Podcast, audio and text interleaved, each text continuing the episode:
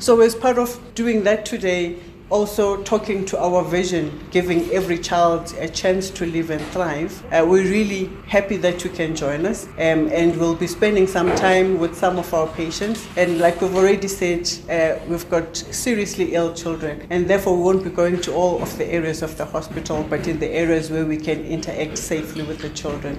But I think really, more than anything else, it's really just to cement our partnership of the soccer team and the children's fund, but also really, coming to give the children some love as well this morning. And of course, we're wishing the team all the best. You've got our support for your game on Sunday. Some of us just stick to the TV, but we're hoping that we'll make it to the stadium this time around.